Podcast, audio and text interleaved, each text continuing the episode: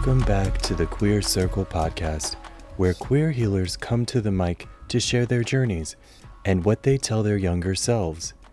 Today's guest is Pakalana Lokahi Li-Sun, an Asian Hawaiian asexual androromantic Māhū Wahine and trans non binary queer femme therapist in Seattle, Washington.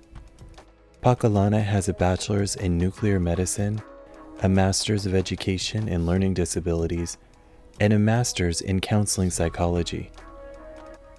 Welcome to the Queer Circle, Pakalana.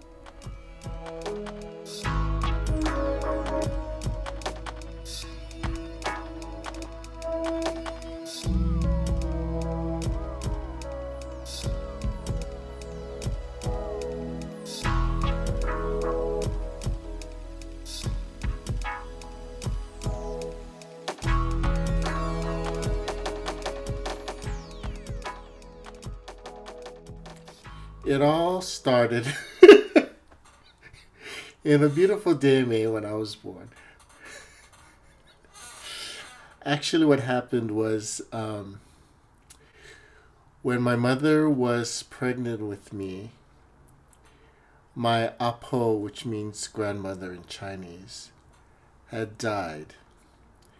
And my mother wanted to go to her funeral because they didn't have that great of a relationship.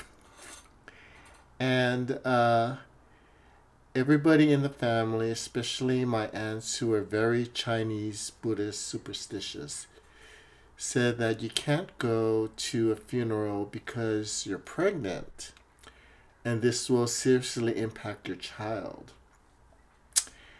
And if you go to the funeral, your child will grow up to be a very anxious person.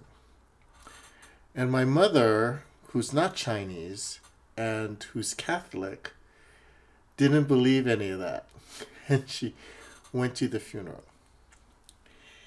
And then when I was born, there was lots of things. I was a very anxious person. I was a very frightened person. I was a spirit child when I was born. Like I would see and hear things that other people didn't see and hear, which people thought I was like weird. Um, seeing spirits and spirits like being in front of me and talking to me scared the shit out of me. so they don't do that anymore. But I hear things in my brain that's not coming from me. So the spirits talk to me, but they don't appear in front of me because they know that that will scare me because I'm like a scaredy pants. so um, that's how it came into the world. I always knew I was different, and growing up, I knew I was different. Growing up in Hawaii is an interesting place because it's a melting pot. So, at a very, very young age, you know cultural differences. So, when you go out and play with a friend, you know what their ethnicity is, even though they don't tell you. When you're eating foods, you just know this is Chinese, this is Japanese, this is, you know all of that stuff. So, that was part of my growing up. And then when I moved to the continental United States, that was horrible. That's when I first experienced racism, and um, when I went to the nearest Safeway, they didn't sell any Asian foods like they do in Hawaii.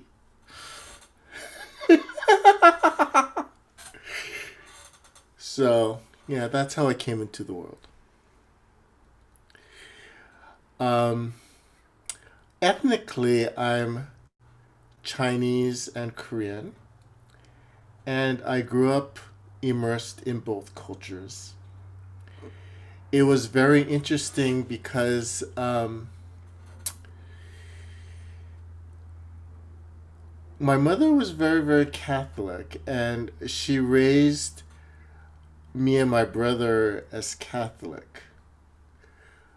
But it was confusing because I grew up in a Buddha Catholic environment. So a lot of things that a lot of traditions that we practiced were actually Buddhist, but we were Catholic, and according to the Catholic teaching, you're not supposed to do the the Buddhist stuff. But growing up in Hawaii, that changed things. So, um, that was an interesting experience. Also, as a really young child, I was uh, physically abused by my father, which I remember vividly to this day.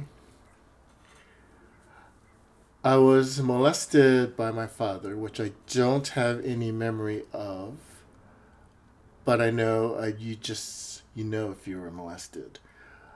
I also was molested by a cousin who's a nun. And I was bullied as a kid. And I was emotionally abused by almost everybody when I was growing up. And so when I was growing up, the the message the definite message that I was given was that I was stupid, I was dumb. Um, I was fat. I was ugly. Basically, I was undesirable, and that's the environment that I grew up in.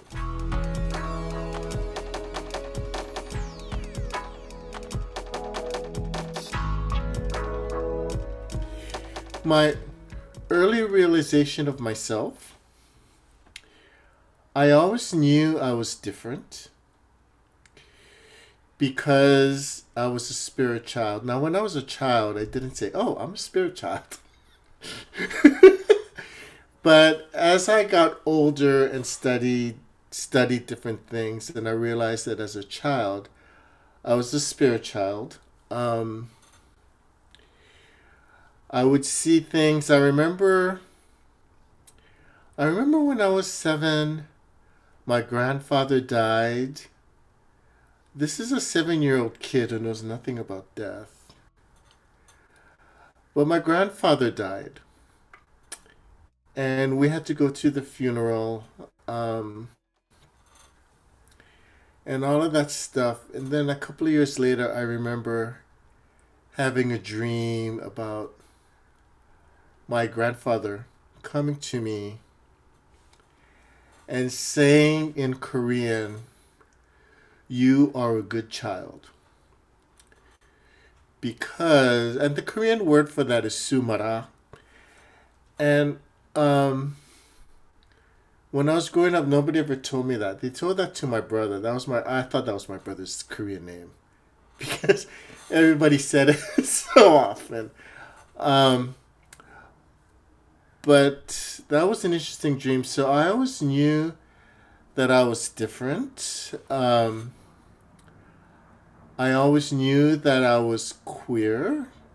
Um, what that actually means to me seriously evolved and changed as I got older. Um, I knew I liked feminine stuff more than boy stuff. Like I didn't like playing sports or football and all that kinds of crap that my parents forced me to do. I was uncoordinated as a kid. I just didn't enjoy it. I like playing with my friend next door who was a girl. Um, I like playing with dolls. Um, my parents i'm sure my parents found that very disturbing but being asian parents they don't they don't say anything because that's not part of the culture. You never know what asian parents are thinking. Because they don't say anything. I mean they communicate. Their communication is pretty awful. So i like playing with dolls. I like playing with barbies. I remember playing with this particular barbie um, that when you bent your knees, you could hear like knuckles cracking. so I liked playing with Barbies, but I knew I wasn't a girl. Um, and I had no desire to be a girl. But I just knew that I wasn't entirely a boy. And I didn't know what that means, but because of that, it caused a lot of bullying. Um, and so my early realization of myself was that I was very different. Um, I was toying with the idea about my gender. I was toying with my idea about sexual orientation. So now, when I grew up in Hawaii, um, I was born um, in the Hawaiian Nation before Hawaii became a state. So Hawaii became a state a year after I was born. Um, and so when I was growing up, Hawaii, especially Honolulu, was blossoming into an American city. So when I was born, there were like a handful of hotels in Waikiki. And then by the time I was in high school, Waikiki was this massive, crazy mess that it is today. Um, and so there are a lot of things that was different for me.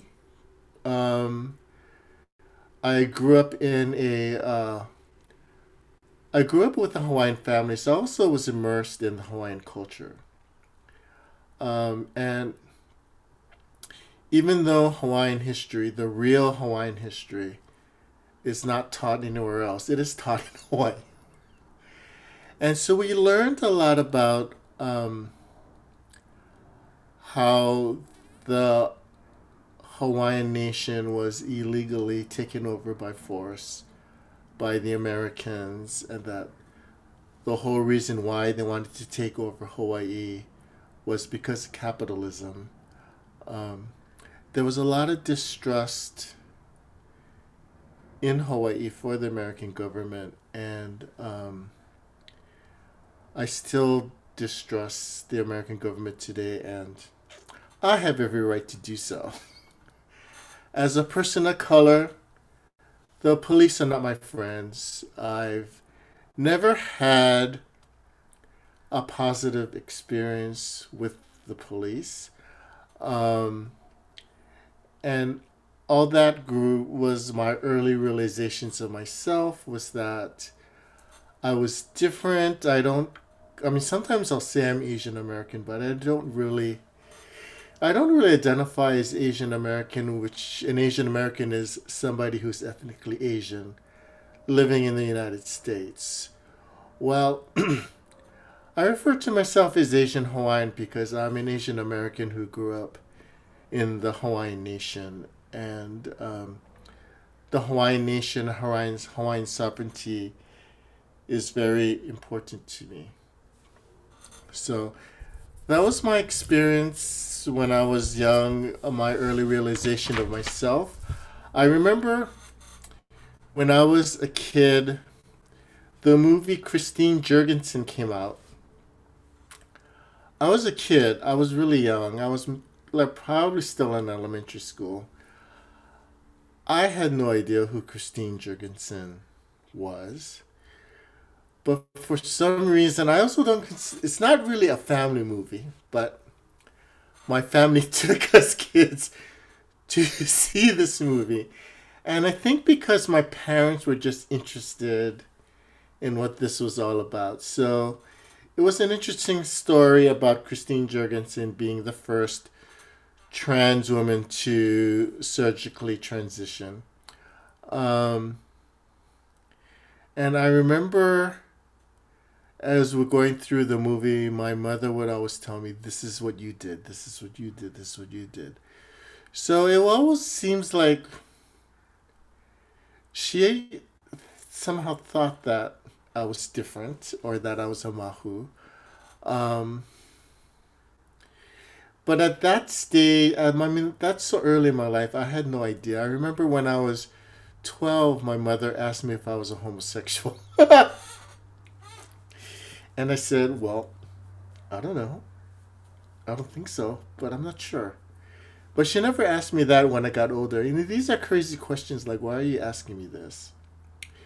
So, um, my early realization of myself, the early realization myself was that I was dumb and stupid because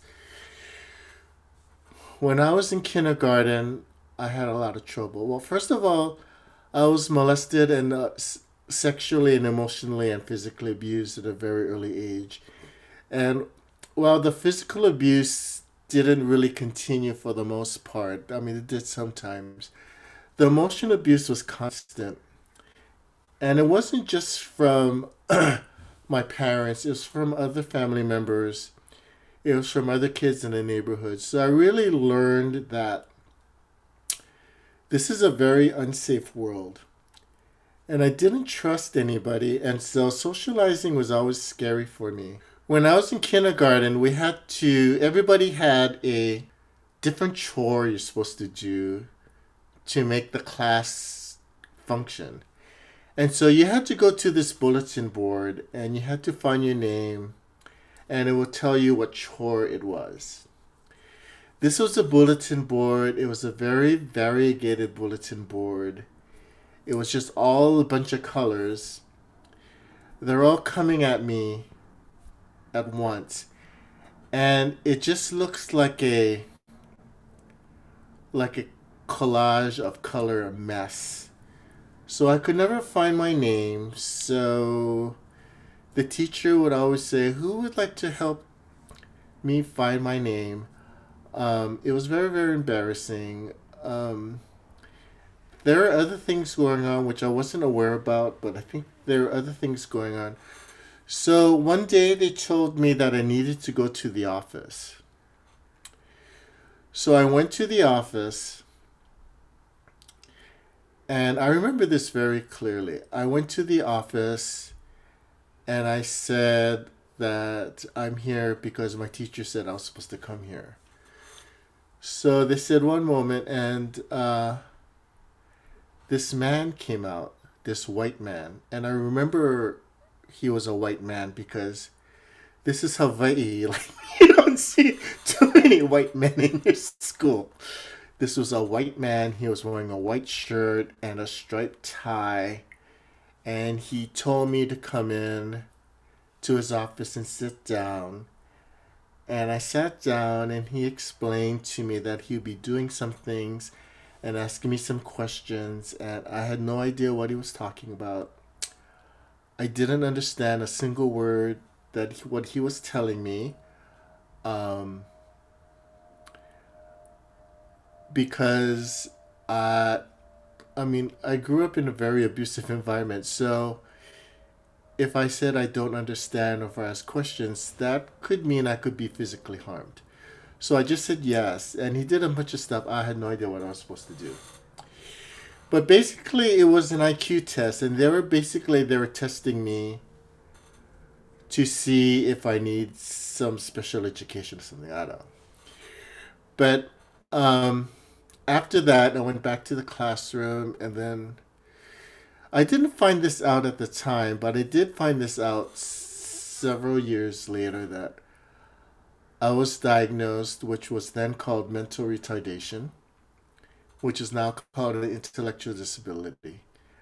Um, and that I needed to go to a special school. And so there is a special school for children with intellectual disabilities in um, in Honolulu in Diamond Head and so they said you you should go to the Diamond Head School, but my parents refused.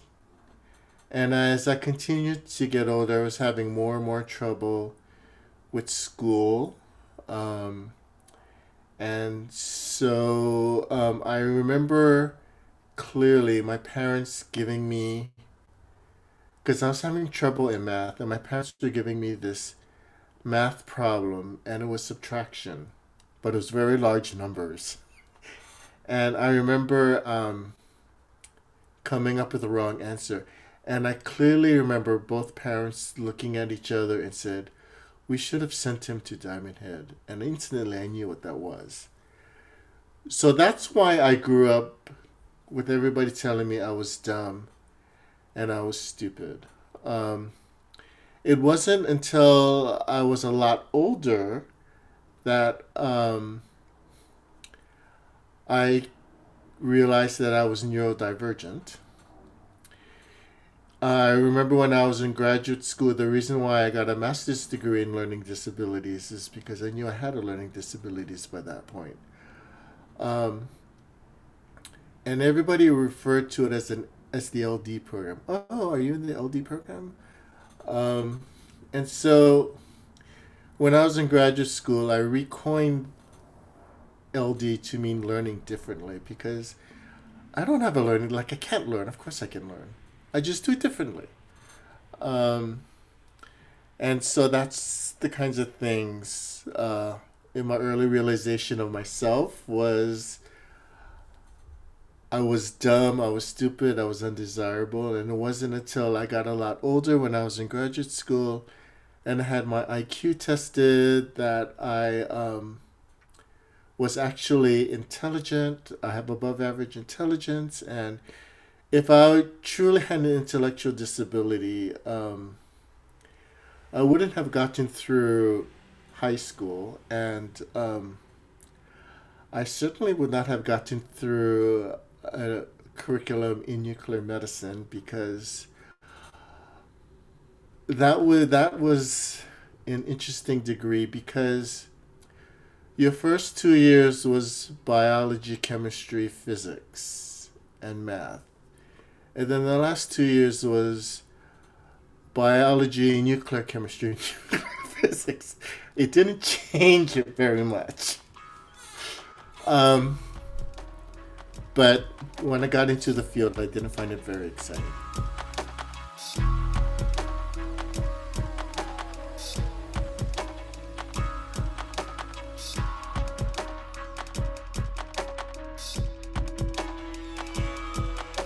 As far as for mentors for me, when I was growing up, I was very alone. I didn't have a whole lot of mentors, and um, this is a question a lot of my therapists have asked me through my life. Like, who are your mentors? And um, I say, nobody.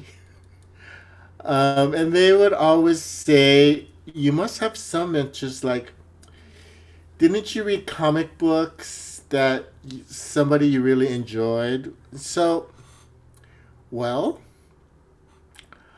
I have a learning disability. I have attention deficit.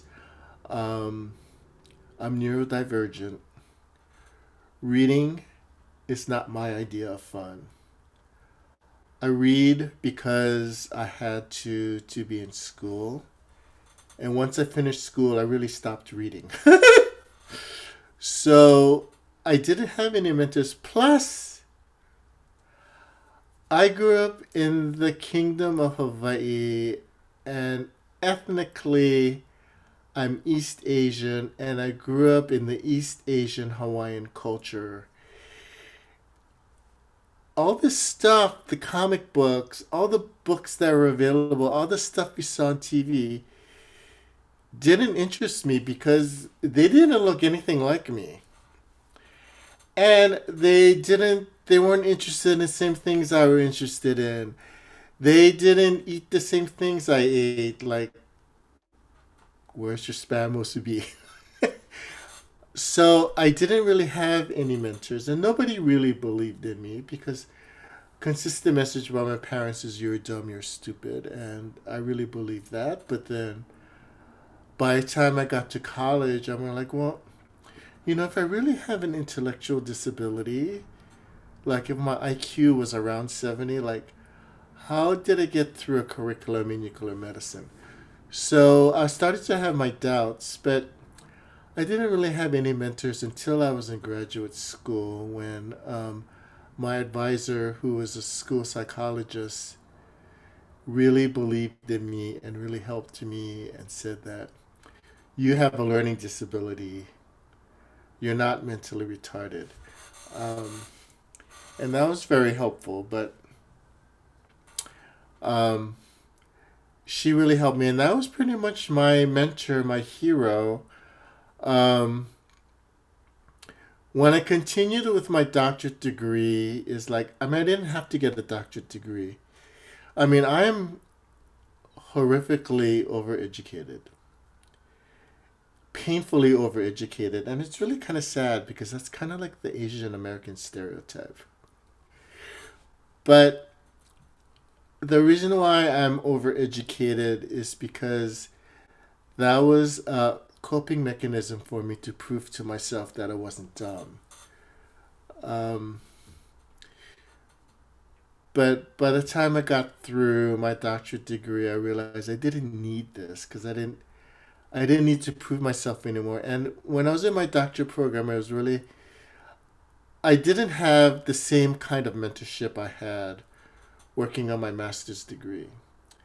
And my dissertation committee was dumb. So I just decided to quit because my dissertation, I wanted to study uh, racism as it exists in psychotherapy, and all these white men told me that racism psychotherapy doesn't exist. So I'm like, well, okay then. Well then, why should I study it? But I know it exists because I experienced racism in psychotherapy. And one of the reasons why I decided to be a therapist is because some of the therapy I had was so awful. I decided I had to do it myself because they weren't really understanding what happens if you are from a different culture other than the Western culture. Right.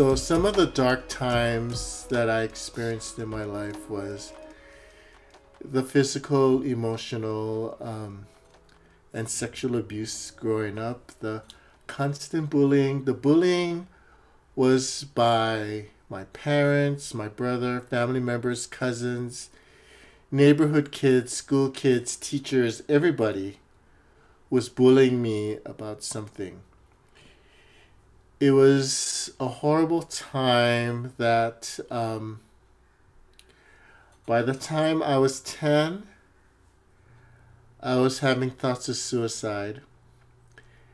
And uh, the thoughts of suicide, the chronic, being chronically suicidal, stayed with me until I was an adult. Um, I attempted suicide several times, which was not successful, and it didn't help me because this was just like another thing like, oh my god, I can't even kill myself. Like, just, just another thing that I can't do. Um, I remember sitting at the Ala Moana Shopping Center, which is the largest shopping center in Honolulu, and at that time it was the largest shopping center in the world. I remember sitting in the shopping center. I was sitting outside of this Jewish delicatessen, which isn't there anymore. Now it's just this big giant food called called the Makai Market. But I was sitting outside of this Jewish delicatessen because I could see the ocean. The ocean was across the street. And the street between the shopping center and the ocean was this very, very busy highway, which continues to be very, very busy today. And that would be Ala Moana Boulevard. And I remember toying with myself about, well, if I just ran across Ala Moana Boulevard, I would be killed, and then that would be it. Or if I walked slowly across Ala Moana Boulevard, I would be hit. But I never did that because it sounded oh, that sounds like too painful to do.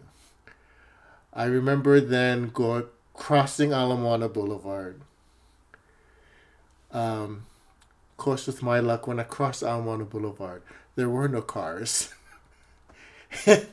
so I got to the beach, and Ala Moana Beach Park is a huge beach park. It's like a family beach park, and when you get to Ala Moana, it's a protected bay and it's very, very calm. Um, when you get to the beach, the beach is very, very flat. So, because you can't see what the terrain looks like in the ocean because it's all full with water, well, the if the the beach is flat, when you go into water, it's going to continue to be flat. So Ala Moana is very, very flat, and there's a very slow decline, and it's a very, very safe beach. And I remember sitting on the sand at Ala Moana and just basically crying because I wanted to die so badly, but I couldn't. And even as an adult, I do go to Ala Moana sometimes, um, and that image in my mind just pops in my mind. Um, so that was a very that was some of the dark times around that, and I always ask the question, why did I have to go through all of this? Like where are my gods? Where are my protectors? Where is everybody? Um, but they were with me all the time. Um, so I learned, not as a child or as a kid, but I learned as an adult, very late in my life, that I had to go through all of these traumas and all of these experiences because if I didn't do that, I wouldn't be a healer. And since the time I was born, I was called to be a healer, even though I didn't know that. But I was called to be a healer. So, studying nuclear medicine in college was because that was a form of healing. It's not something I wanted to do. I wanted to be a nurse, and if I was a nurse, I'd probably be a nurse practitioner today. But I wanted to be a nurse, and my parents wouldn't let me major in nursing because they felt if I majored in nursing, then I would be that would just confirm that I was gay. But I would tell them, you know, it doesn't matter what I study, what I major in, I'm still going to be gay. But I always knew that I was called to healing. Um, and hence that's why I'm a therapist. um, and I, I knew, I know that all of these traumas had to happen to me because that would make me a better healer that would help me to practice pono, which is Hawaiian for doing the right thing. And that would help me to practice ho'okuleana, which is Hawaiian for taking responsibility, helping people to take responsibility for what they're given. And these traumas happen to me because I need to take the responsibility that through that I learned a lot of things and that I can be helpful and healing to my clients. So when I work with clients around transitioning or gender identity, when I work with clients around anxiety, when I work with clients around post traumatic stress disorder, when I work with clients around suicidality, I'm not talking about something I read in a book. I'm not talking about something I learned in some stupid, obscure psychology class. I'm not talking about something that some white psychologist did a quantitative study on. I'm talking about real life experiences like I went through all of this. I know what it's like. And I didn't, I wasn't able to commit suicide because I am diametrically opposed to pain of any kind. and I am mostly opposed to pain on me. so the same reason why I don't get gender affirming surgery is because I don't want to go through any pain. And so but that's what kept me alive.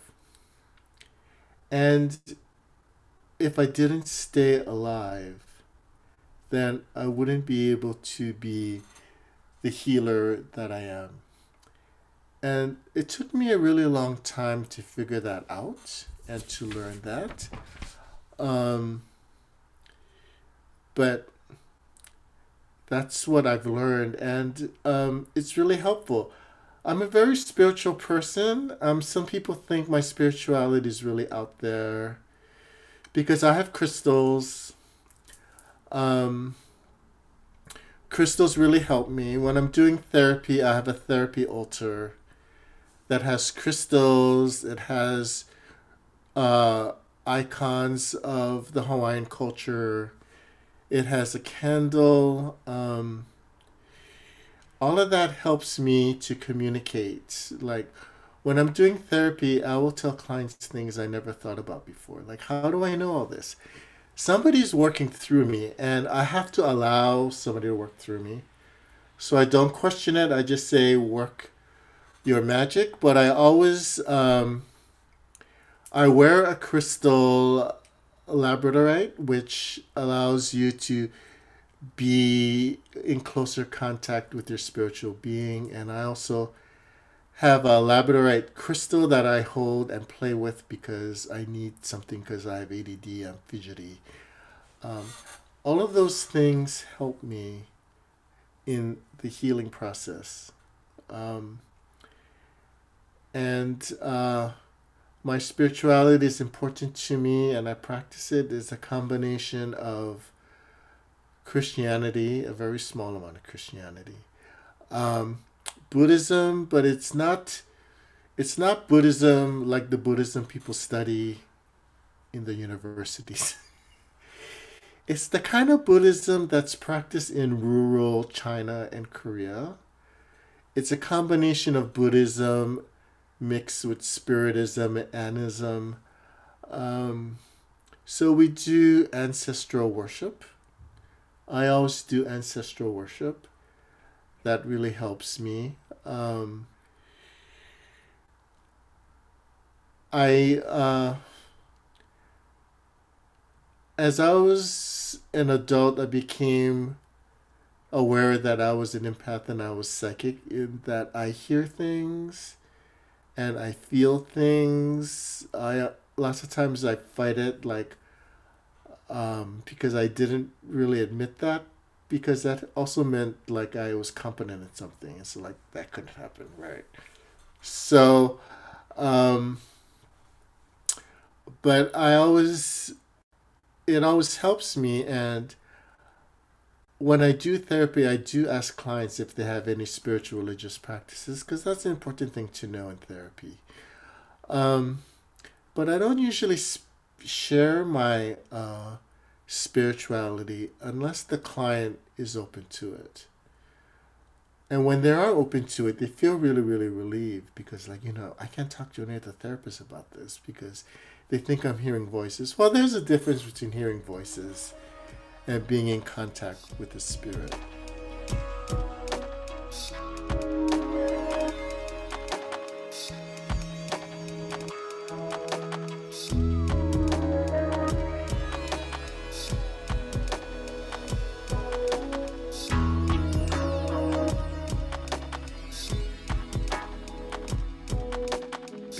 Coming in touch with my pitfalls of being neurodivergent um, because my parents always said I was ugly and fat. Of course, I developed an eating disorder, um, having learning disabilities, having attention deficits, having complex PTSD because of the experiences I went through, having trouble with anxiety and depression.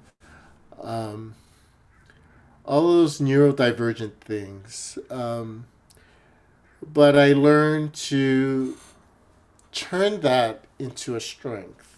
Like being neurodivergent is not a fun thing. It's not fun. I'm neurodivergent, which means my brain works differently than everybody else.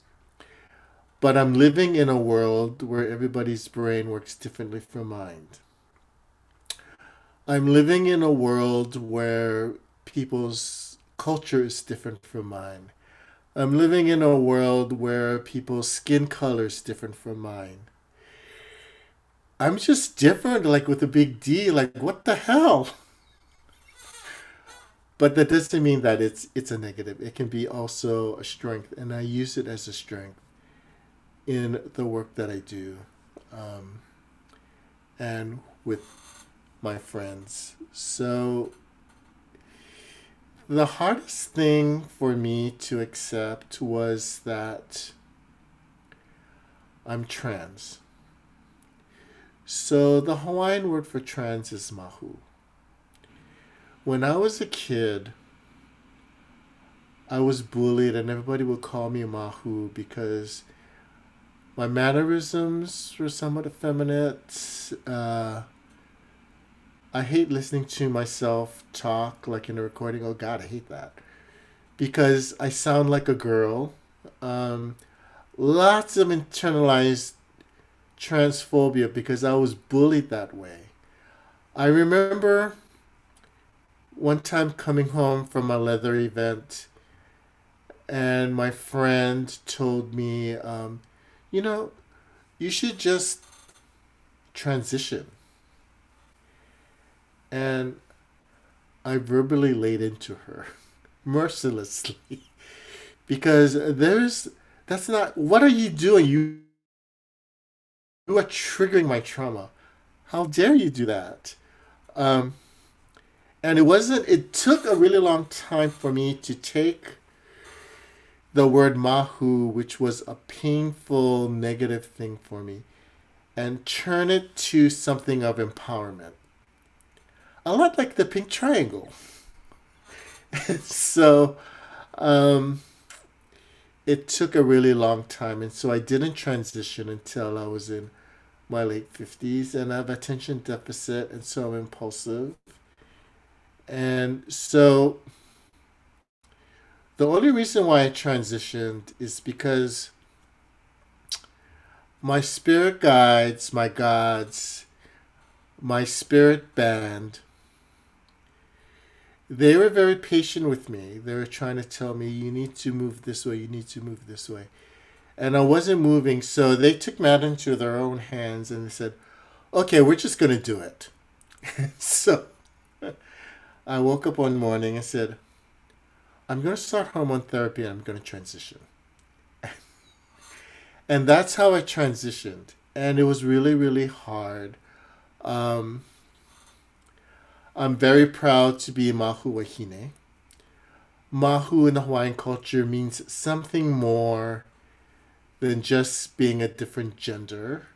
Māhūs in the Hawaiian culture held a high place in society. They took care of the children while everybody else had to go out and work to get food. Um, Māhūs were very spiritual. And every Māhū that I know, and I know quite a few who's so Māhū meaning somebody who's trans who grew up in Hawaii. So those people, and there aren't a whole lot of us here in Seattle.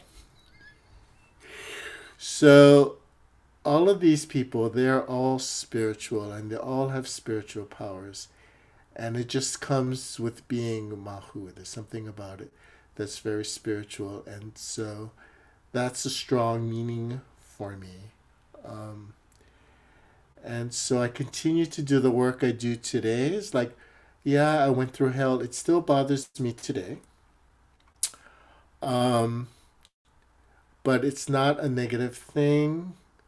Um, I use it as a source of strength. I do have complex PTSD and I, I still get flashbacks. Um, and that can depress me a lot and make me really, really sad. But then I do things to pull myself out of it, like Kanikapila is a very important thing in the Hawaiian culture. Kanikapila means to make music, and I love to sing, and so I sing. Uh, I sing all kinds of different things. But the things that's most meaningful to me is when I'm singing in Hawaiian, and that that makes me happy. Um, so when I was growing up, I knew I was gay in the sense that I was attracted to men. Um,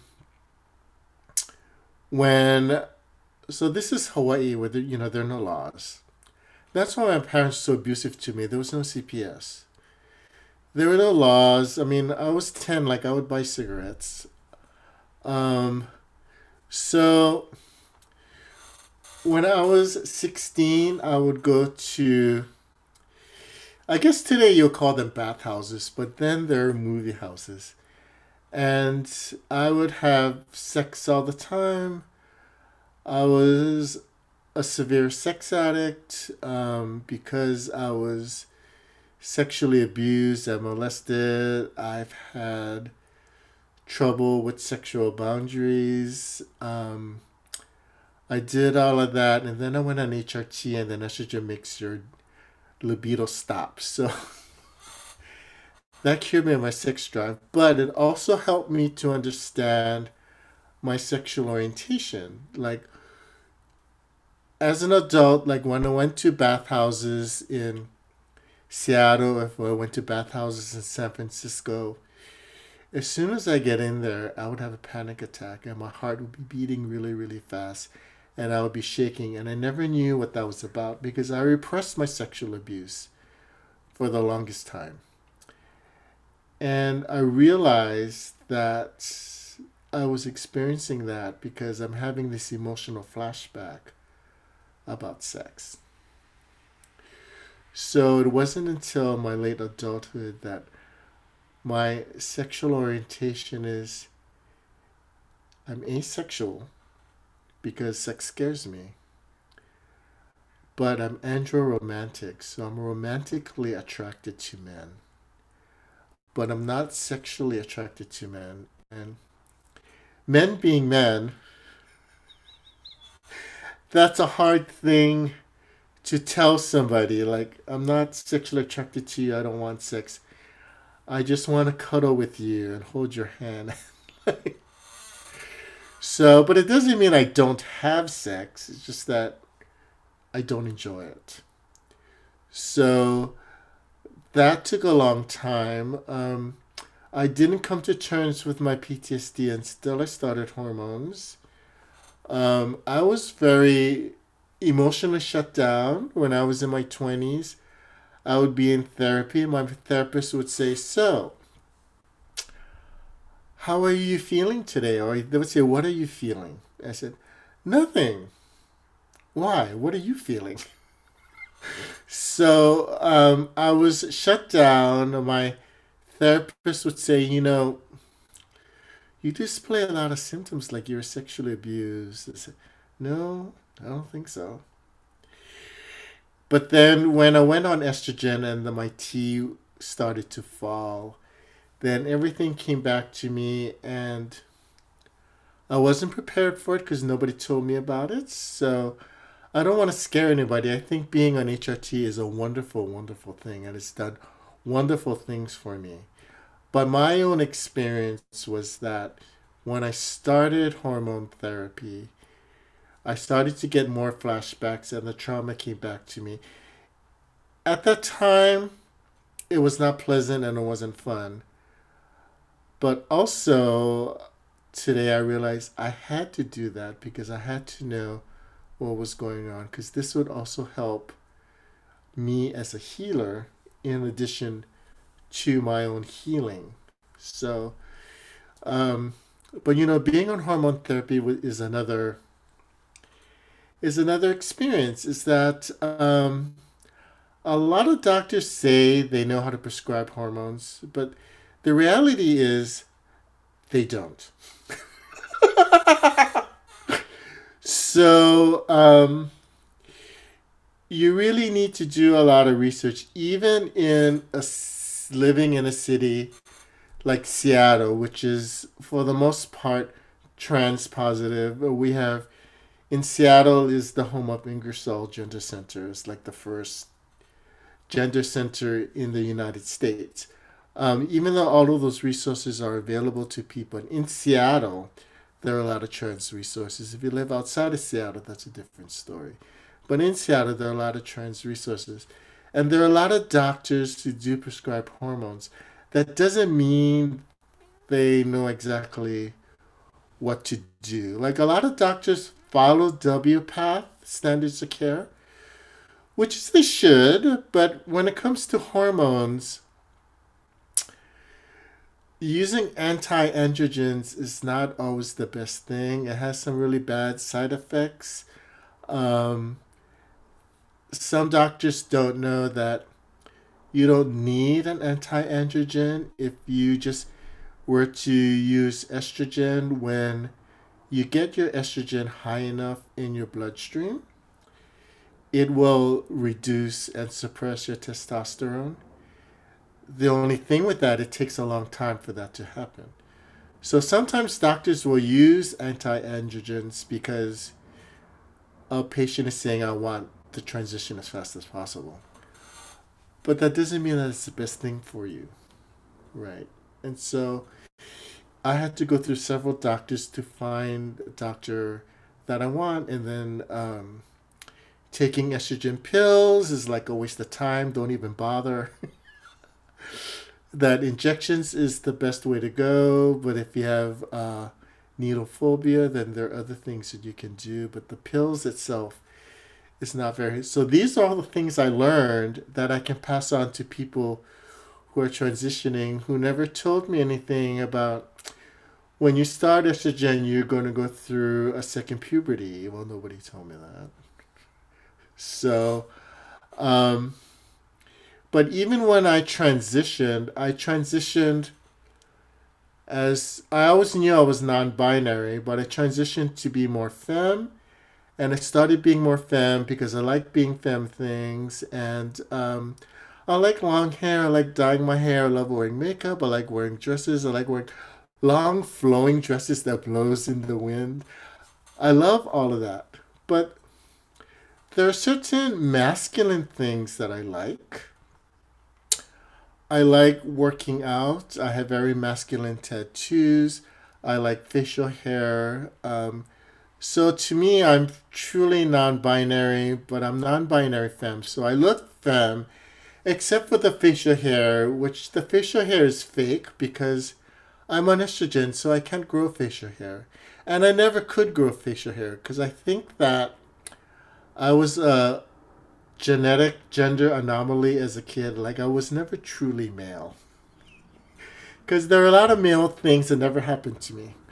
Um, but I learned that I could draw in my facial hair using makeup. Um, and then when I do it, I like that look. Um, and other people like that look, and they said, "I never knew you had facial hair." I said, "Yeah, I've always had facial hair." but they tell me that it looks good.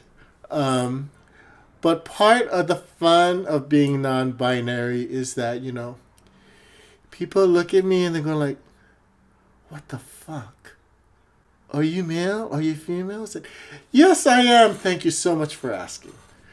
So that's the fun part. It's like when I play with tourists in Hawaii. When I was in high school waiting for a bus, tourists would walk up to me and they would say, Excuse me, do you speak English? And I would say, I am so sorry, I don't know how to speak English. and I walk away. So, um, or they ask me directions to go somewhere, I would send them in the opposite direction. Because we in Hawaii have this great love for tourists because they're really irritating. And growing up in a resort town like for everybody else in the world, Hawaii is a big vacation town. But for some people, they live there, and it's not a vacation town. And I couldn't wait to get off that rock when I was 18. But now I enjoy going back to Hawaii when I can because I can rejuvenate my spirituality.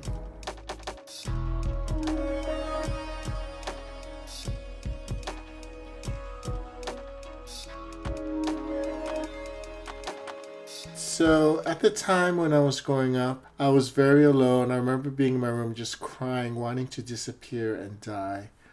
Um, but as an adult, I often think about that child in the room crying and nobody there to emotionally comfort them. And oftentimes, I would visualize going there and telling that person who I don't use my dead name because I hate it, even though at the time I had my dead name, but I still refer to myself as my current name, Pakalana, because spiritually that's my name. This the universe has always known me as Pakalana. They never knew me as some Asian person with an Irish first name. so, but I always tell this child that even though it's really difficult now, and even though it's tough, you may not believe me, but hanging hang in there because it's going to get better. Um, and a lot of times when things are really difficult for me, I have a, I love animals. So right now I have a cat. I have an adorable cat. Her name is Kailana, which is Hawaiian for adorable. and um, I always wanted to hold her and cuddle her and drown her in kisses, but you know, cats are cats. They don't like that. So whenever my cat does something wrong, I don't punish her. Her punishment is that I'm going to carry her and drown her in affection. And that's her punishment. but it really also really helps me, and singing also really helps me. And at night, I sleep with a purple unicorn and it has wings, and I hug it all night as I sleep. And that helps me to remember that as a child, I had nothing like this. Like, I lived in constant fear. And even though my unicorn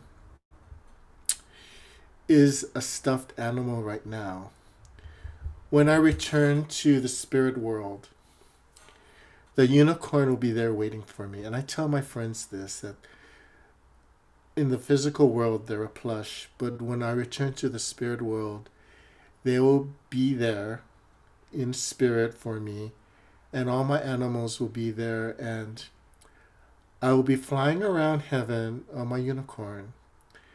And if I see you, I'll pick you up.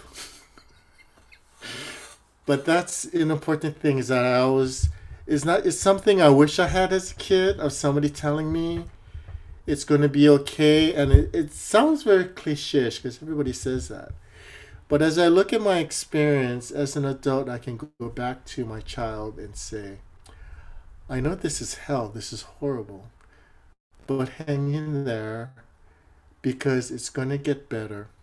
And you're going to turn all of these weaknesses that you see, you're going to turn them into a strength. And you will be a very, very strong person. When I was a kid, I had a horrible time. I thought The Wizard of Oz was a factual documentary. and so, when I was a kid, I said, all I have to do is click my heels. And I'll see the wizard. I can ask the wizard, why is this happening to me? And then in the end, I will wake up realizing I had this horrible dream and that a very loving family would be around me trying to see if I was okay. And as I clicked my heels, nothing happened. And it's like, well, you know, I live in Hawaii. It's kind of like further away. I need to click harder. But to my disappointment, that when I clicked my heels, nothing happened. But I always wanted that to happen, that I would wake up and this was a horrible nightmare. Um, but it didn't happen. But I always tell my my younger self that things are going to get better because now, as an adult, since I transitioned, things are a lot better, even though sometimes things can seem a little dark. It doesn't take much for me to switch over to the dark side, but I'm always able to come back to the other side.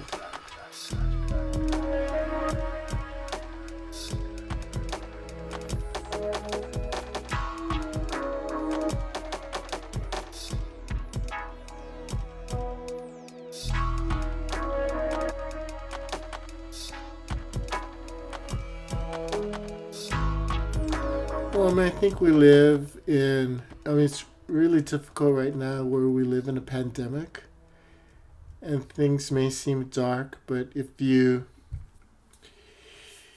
if you really concentrate and trust the universe, the universe will always take care of you. Especially now when we're just weeks away from the Lunar New Year, the year of the ox, where the ox is very, very strong. And during the Lunar New Year, um, I will be going to the beach in Seattle, which what you can call a beach in Seattle, and doing some ancestral worship is something I always do. But whatever your spirituality draws you to do, just trust it, believe in it. It's only going to do wonderful things for you. Unless you don't listen to it, then it might take things in its own hands.